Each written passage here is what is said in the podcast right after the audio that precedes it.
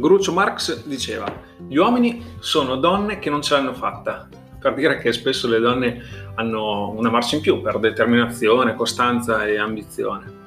E anche in palestra è così, sono più concentrate rispetto agli uomini riguardo al raggiungimento dei propri obiettivi e sono più esigenti nella scelta del professionista che le alleni.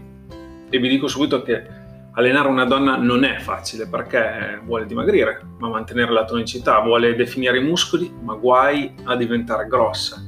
E poi ha letto che il dimagrimento localizzato esiste, ed è certa ovviamente che tu abbia quei poteri magici.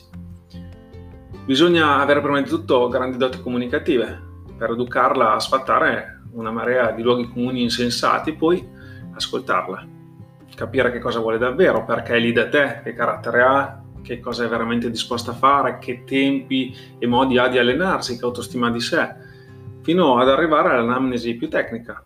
Assume farmaci, ha patologie, è a diete, che diete segue, qual è il suo assetto ormonale, ha mai fatto una bioimpedenza nella sua vita e così via.